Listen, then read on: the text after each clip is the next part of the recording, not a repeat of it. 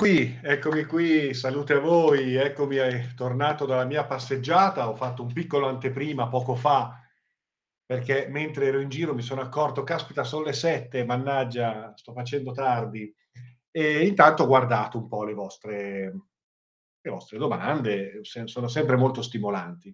E, ehm, vi ricordo, permettetemelo, alcuni avvenimenti che ci saranno nei prossimi tempi. Eh, allora, abbiamo um, il 23 giugno a Belluno una mia conferenza introduttiva ad un seminario che si terrà poi il 9 giugno dal, il 9 luglio dal vivo sull'arte della sigillazione, il rapporto tra volontà, pensiero, intenzione e realtà. E poi il 14 luglio ci sarà qui a Terni una conferenza di una nostra cara, carissima amica, eh, collaboratrice dell'Accademia ACOS, eh, Francesca Goria, sull'antico Egitto e gli archetipi del femminile. Bene, detto questo, veniamo alle vostre domande. Potete sempre scrivermi su info-carlodolofatti.com e, e io vi rispondo. Mamma mia, come sono pettinato oggi? Vabbè, è andata così. Sono anche un po' sudato perché ho fatto una bella passeggiata, adesso c'è anche il sole, però i capelli mi si sono... Vabbè, allora, come vi dicevo nelle anticipazioni, le relazioni tossiche. C'è una cara amica che mi ha scritto un'email dicendomi ma eh, è mai possibile che, senso, faccio una sintesi, è mai possibile che, eh, d'accordo, io posso anche ammettere che per certi versi me la vado a cercare, però insomma a un bel momento è mai possibile sentirsi colpevoli dal momento in cui eh, si è in una situazione tossica, in una relazione tossica, magari me ne capitano una dietro l'altra, faccio fatica a uscirne e d'altronde non è che posso anche colpevolizzarmi dicendo semplicemente che sono io che me la vado a cercare. Insomma, come, come uscire da una relazione tossica, come gestire una relazione tossica e come, e come evitare di entrarci. Allora, l'argomento è vasto, anche perché tenete conto che io non sono uno psicologo, non sono un counselor, non mi occupo di terapia, non mi occupo di terapia di coppia, posso solo darvi il mio parere. Io sono un, un ricercatore eh, che conosce tante persone, ha, ha, avuto a che fare con tanti gruppi, eh, ho 53 anni, quasi a settembre, li compio, e, e, quindi ho un'esperienza di vita, ho anche la mia esperienza di vita e mi confronto con tante persone, quindi posso darvi un parere, un, un pensiero. In linea generale, quindi uscendo anche dalla particolare situazione di questa nostra amica, che non voglio poi neanche entrare nel privato, quindi eh, cara amica, considera che quello che dico è in generale, non riguarda te nello specifico. Allora, qui a Terni c'è un detto quindi partiamo da lì, partiamo dal, dal, dall'ammettere che insomma a un bel momento noi comunque un po' di, eh, un po' di responsabilità ce l'abbiamo anche, però un attimo, non andiamo adesso subito nel senso di colpa, allora è colpa mia, mannaggia, pure, cioè no, oltre il danno anche la beffa che è pure colpa mia. Calma. Però c'è da dire che qui a Terni c'è un detto che, che, che recita così. Ognuno sceglie la frusta per lo culo suo. Non c'è bisogno che ve lo traduca. Allora, la relazione tossica, ce l'andiamo a cercare?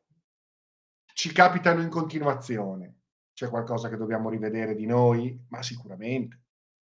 Ne, a maggior ragione, se ce ne capitano in continuazione, eh beh, eh, qualcosina dobbiamo rivedere di noi stessi che continuiamo ad infilarci in quella cosa, ad attrarre quella cosa, a crederci, a illuderci e tutto sommato, eh, dai, a cercarla, a cercarla un po', a cercarla un po'. Quindi bisogna capire, la relazione tossica parte da una relazione tossica che abbiamo con noi stessi, cioè è quella la relazione tossica da indagare, da analizzare, da ammettere e sulla quale concentrare la propria attenzione.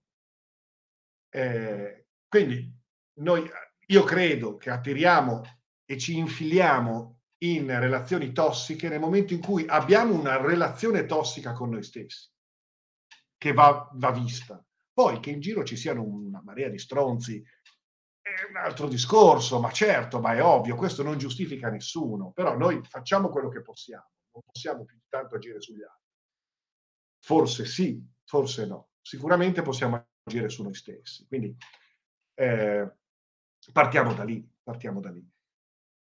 Quindi andiamo a vedere cosa andiamo a cercare, cioè andiamo a cercare il babbo, andiamo a cercare la mamma, andiamo a cercare una, ehm, una soluzione, andiamo ad infilarci in, in relazioni accettando dei compromessi, abbiamo bisogno, abbiamo delle necessità, vogliamo colmare delle carenze e quindi ecco che scattano delle scelte, dei compromessi, oppure ci illudiamo forse un po' troppo e chiediamo forse anche un po' troppo da una, da una relazione, quindi cadiamo nella trappola dell'idealizzazione. Ma perché dobbiamo idealizzare? Perché dobbiamo trovare un rimedio che finalmente possa risolvere delle questioni interne, profonde, nostre.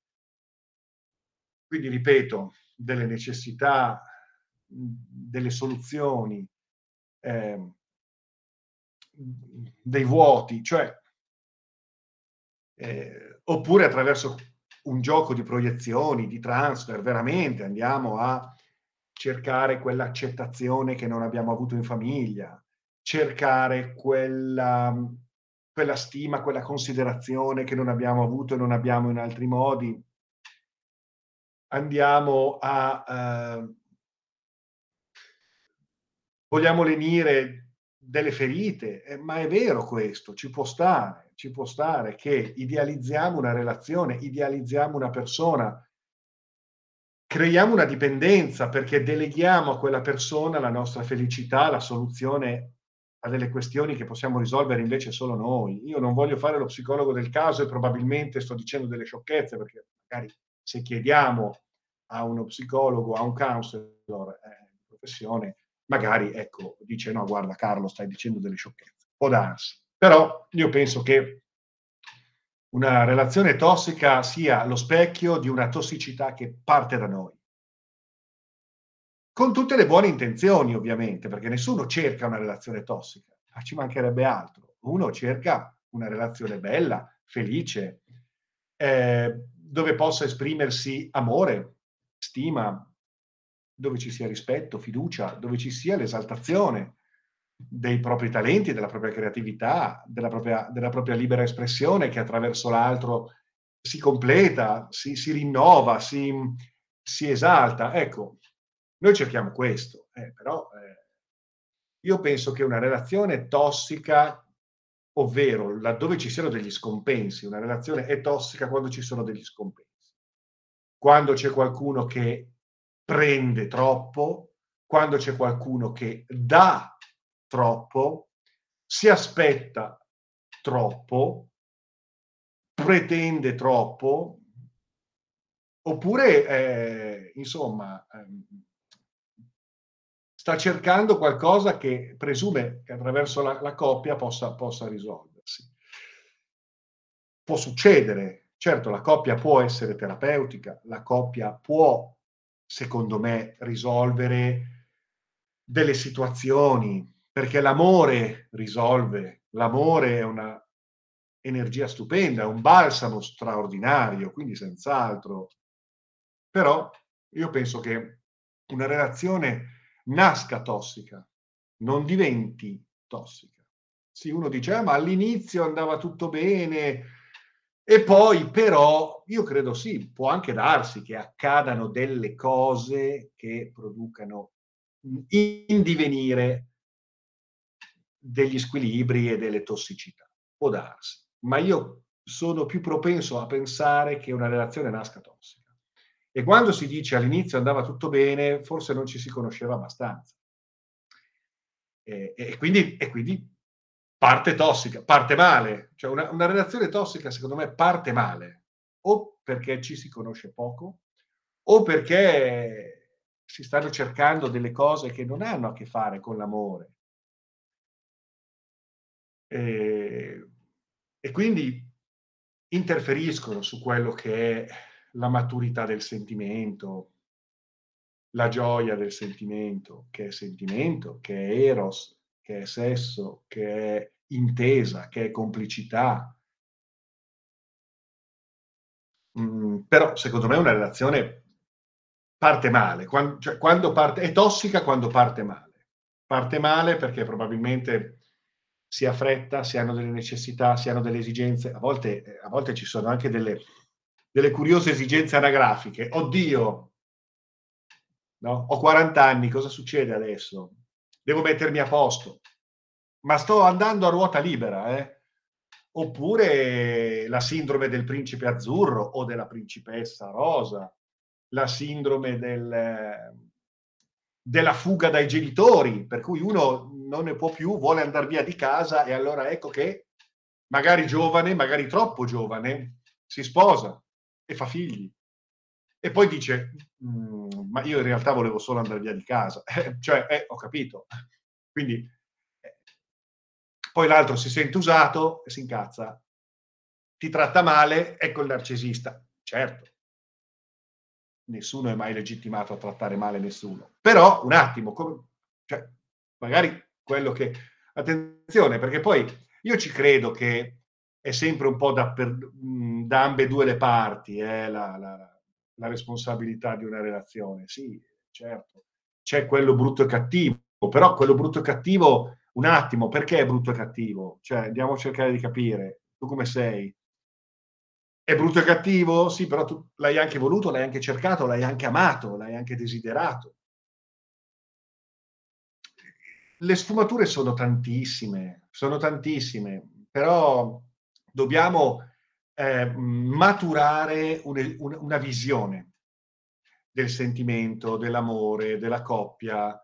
E quando si è giovani è perché si è troppo giovani, quando si è un po' più in là con gli anni e che però magari ecco che hanno delle brutte esperienze accumulate e allora c'è quello. E, e, allora alla fine poi cerchi anche di capire, ma insomma dai, mi, mi andrà bene, no? Quindi cerchi sempre di, vabbè dai, vediamo, speriamo.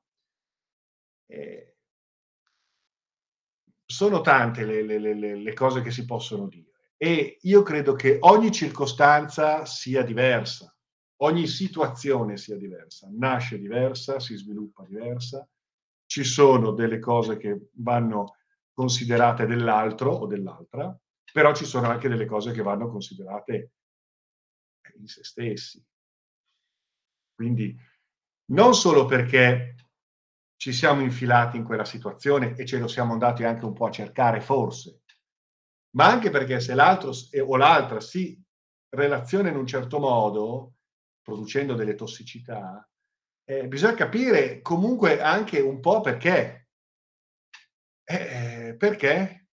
Perché si cercano altre, magari, perché c'è il tradimento, perché si cercano altre cose?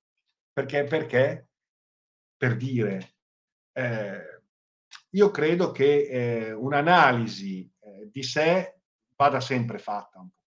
No? Uno dice, vabbè, eh, a volte succede, ma io sono a posto, la sessualità l'ho un po' trascesa, eh, ma magari l'altro no. E quindi l'altro a un bel momento dice sì, ma eh, che facciamo? Per dire, no? E allora poi eh, c'è amore, ma quell'altro cerca qualcos'altro. Che poi magari non vuol dire niente per l'altro, però poi quando viene fuori uno dice, ah ecco il traditore, eh però forse sto dicendo delle sciocchezze. Non è il mio terreno, non è il mio campo, non è il mio campo, però ne ho viste tante, insomma, di situazioni, di circostanze, per cui io credo che eh, bisogna eh, recuperare un rapporto sano e maturo con il sentimento, con l'amore, con la sessualità, con il dialogo con l'altra persona. E io non credo che ci sia una, una, una mezza mela che completa la mezza mela che siamo. Io penso che ognuno debba essere una mela, debba essere una persona completa in sé.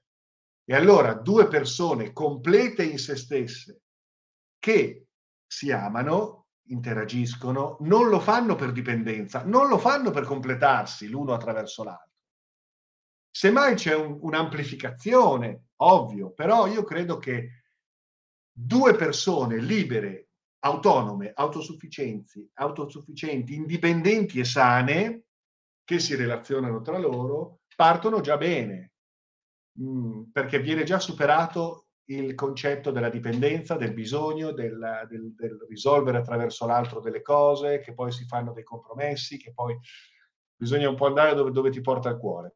Però deve essere un cuore sano, perché se è un cuore pieno di cicatrici e di ferite, ti fai andare bene il primo che trovi sperando. Però eh, anche lì poi non, non, non vanno bene le situazioni, parte male, anche qui parte male. Quindi bisogna capire eh, quanto siamo usati, ma quanto usiamo.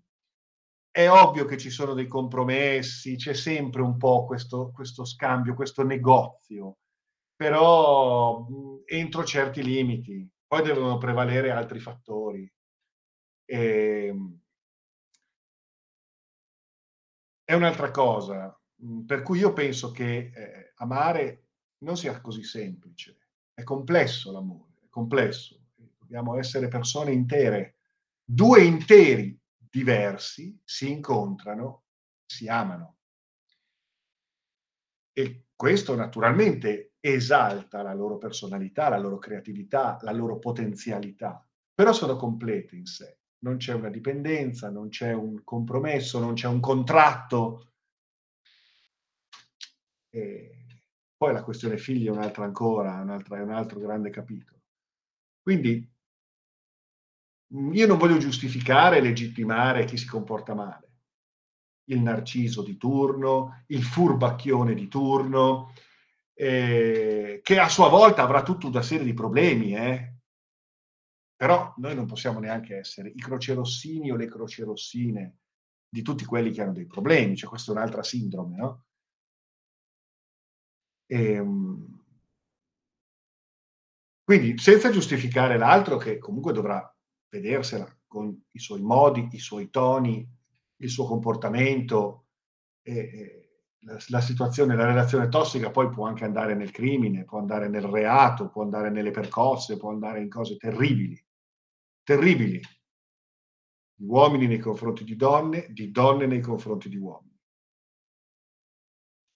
Però senza arrivare a quell'estremo, diciamo che eh,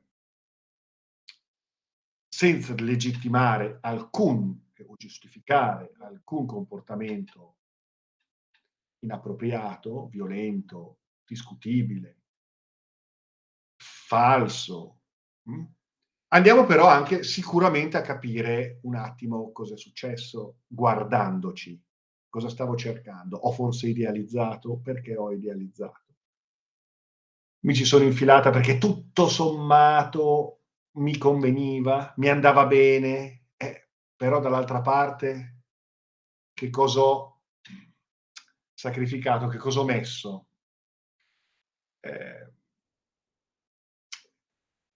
e poi anche il darsi troppo, eh, certo, anche quello è un discorso, ma perché uno si dà troppo? Perché vali per quello che dai e allora non vali per quello che sei facciamoci delle domande. Quindi eh, purtroppo è anche un po' vero, la persona non va colpevolizzata, secondo me. Uno non si deve sentire colpevole perché gli vanno male le, le, le situazioni nella sfera sentimentale, nella sfera delle relazioni. Però eh, un lavoro bisogna farlo, un lavoro di autoanalisi e di, e di smaltimento, bisogna farlo. E poi bisogna tutelarsi, tutelarsi vuol dire anche chiedere un consiglio a un amico, a un'amica, chiedere il conforto anche effettivamente di, una, di, una, di un esperto che può aiutare no? a comprendere e anche a emanciparsi, svincolarsi da una relazione tossica, che poi può anche voler dire lasciare andare, eh, ma è difficile lasciare andare, eh, ma a volte bisogna lasciare andare. Perché, perché non, non lasci andare? A volte lasciare andare è, è, è un atto d'amore, è un atto, è un atto che non è solo di amor proprio, ma può essere anche nei confronti dell'altro. tante sfumature, tante circostanze, argomento spinoso, però abbiamo detto delle cose. Okay? Spero di non essere risultato superficiale o affrettato o avventato. Ripeto, sono dei podcast dove facciamo delle chiacchierate. Qui mi avete colto in un tema che non è propriamente il mio, però qualcosina la possiamo dire, perché comunque in un percorso di crescita personale, di autocoscienza, di risveglio, e eh beh, questi comunque sono dei temi che vanno affrontati, vanno visti, vanno risolti nella tutela della propria integrità psicofisica, nella tutela della propria vita e nella capacità finalmente di creare, attrarre, costruire delle eh, relazioni eh, che siano veramente di amore. Abbassando l'asticella, perché anche l'idealizzazione può essere un, una tossicità con la quale vedersela. Eh? E questo non vuol dire accontentarsi, non vuol dire avere fretta, non vuol dire sottomettere il principio alla necessità. Troppo spesso si sottomette il principio alla necessità e non funziona. Ok, dai. Eh, grazie anche di questi contributi, questo, questo commento. Eh, ci sarebbe da parlarne. Mm, io conosco anche dei fior fior di psicologi, psicoterapeuti che possono magari trattare l'argomento, chissà, magari posso anche fare un'intervista eh, al professor Formica, che è uno psicoterapeuta ed è un uomo, saggio in quanto non è un giovanotto, anche se ha lo spirito di un giovanotto,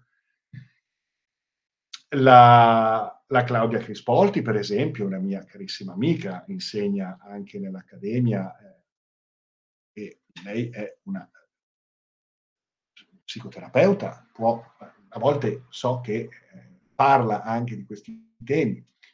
Ehm, insomma, ci sono delle eh, figure che posso interpellare, diverse, eh, sulle quali si può fare magari una, una chiacchierata su questo tema, però poi alla fine bisogna sempre valutare caso per caso e non fermarsi alle prime risposte, bisogna scavare un po', bisogna scavare, eh, ma cioè, sì, scavare nell'altro, ma scavare anche in sé. E un facilitatore aiuta sicuramente a comprendere certi meccanismi che tendiamo a riprodurre. E allora lì bisogna capire delle e poi farsi degli, dei, degli esami di coscienza, insomma, vedere un po'. Poi che ci possano essere dei compromessi stabili, sostenibili, ragionevolmente, eh, bene o male, eh, si creano degli equilibri, però ecco, diciamo che gli equilibri stabili basati su un, eh, uno scambio equilibrato non è amore comunque. Può esserlo, può esserci del sentimento, ci si può voler bene, ci può essere dell'affetto, ci può essere anche l'amore in una delle sue sfumature, però eh, diciamo che bene ma non benissimo, cioè quando si creano questi incontri di aspettative diverse, bisogni diversi, eh, che creano un legame comunque basato alla fine su un rapporto di dare e avere, tutto sommato però equilibrato, bene, ma non benissimo. Non so se riesco a spiegare. E, e poi comunque aspettiamoci che pur in quell'equilibrio ci siano poi delle valvole di, sfogo qua e là. Mm?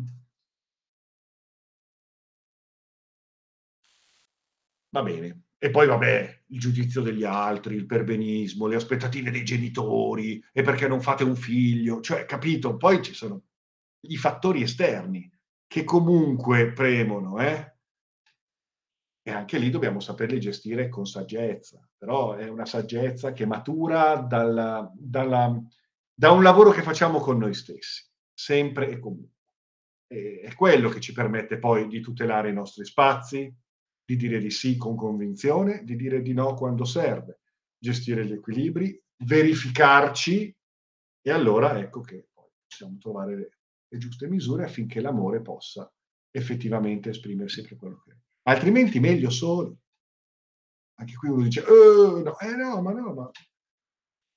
Vedete, a volte ci sono anche delle circostanze per cui la tua vita ti chiama ad altro, ti chiama ad altri aspetti. Eh, questa vita ti chiama ad altri aspetti. Mettiamo in conto anche quello. Non dobbiamo rendere conto a nessuno. Ok?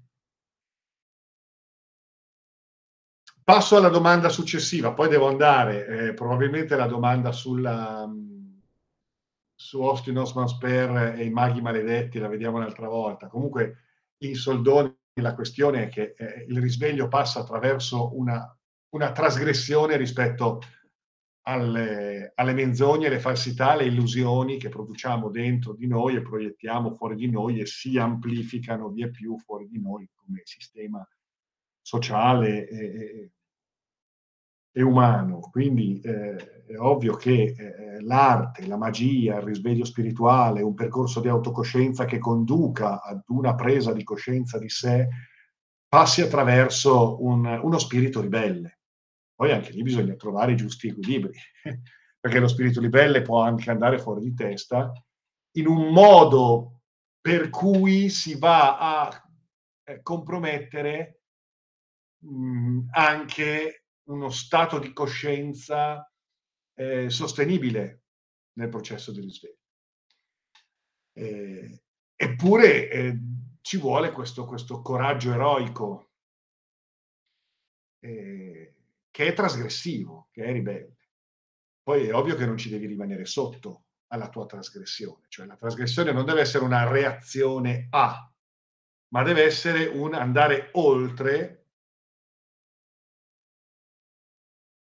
impermeabilizzandosi rispetto a certe cose che possiamo permetterci di superare, per andare oltre. Quell'andare oltre è già di per sé trasgressivo, la trasgressione non è necessariamente un andare contro, perché l'andare contro è ancora una volta una risposta reattiva che nutre ciò contro cui ci muoviamo, ci scagliamo. Quindi l'andare contro tutto sommato fa il gioco dell'illusione eh, andare oltre è un atteggiamento certamente trasgressivo che verrà giudicato, verrà condannato, verrà ehm, ridicolizzato, deriso, se non perseguitato, perché eh, colui che si risveglia eh, non può che squarciare il velo, non può che andare oltre ciò che ci si aspetta, mm, in quello che altrimenti sarebbe un, un conformismo omologato che chiamiamo normalità. In realtà quella è una subnormalità. È una, è una inumanità. Quindi eh, trovare il proprio posto nel mondo, affermare con determinazione la propria libertà, il proprio diritto a, a, ad autorealizzarsi e ad autodeterminarsi, eh, senza per questo far del male a nessuno, ci mancherebbe altro, però, eh, però essere anche eh, determinati e fermi nel proprio, nel proprio percorso, con gentilezza, con, con intelligenza, però eh, è un percorso trasgressivo. Ovviamente nei primi del Novecento, ai fine Ottocento, primi del Novecento c'erano le grandi avanguardie magiche, artistiche, letterarie, erano, eh, c'erano i poeti maledetti, c'erano gli artisti maledetti e questi avevano sempre un pochino un, uno sguardo anche verso la magia, verso l'esoterismo. E, ehm, erano trasgressori, trasgressori sociali, avevano un comportamento sessuale, un, un atteggiamento nei confronti delle regole, dell'autorità, eh, abusavano di sostanze, sperimentavano sostanze allucinogene ai limiti, sperimentavano loro stessi ai limiti. E questo in certi momenti di, dove è necessaria una certa rottura può anche avere, può avere, può avere il suo senso. Poi però bisogna, eh, bisogna riequilibrare, altrimenti tutto questo produce poi dei contrappesi, per cui alla fine uno parte incendiario e arriva pompiere, cioè uno parte a diventare il, a per essere il nuovo, che so io, una persona che si risveglia a certi punti di consapevolezza, poi a furia di trasgressioni ci resta sotto e eh, si spaventa e, e, e si converte e, fa poi il, chirichetto in vecchiaia, eh, battendosi il petto, mea culpa, mea culpa. Ci sono stati anche degli esoteristi che poi alla fine in vecchiaia si sono infilati, si sono reinfilati tra le maglie eh, della, della, religione o, o, addirittura della Chiesa. Per cui attenzione anche alla trasgressione dove, dove porta, perché poi si producono dei contrappesi pericolosi. Quindi bisogna saper gestire queste parti, bisogna saper gestire queste parti nella consapevolezza che comunque il percorso che ci si accinge a esplorare è trasgressivo. Questo è poco ma è sicuro. Ok? Ok.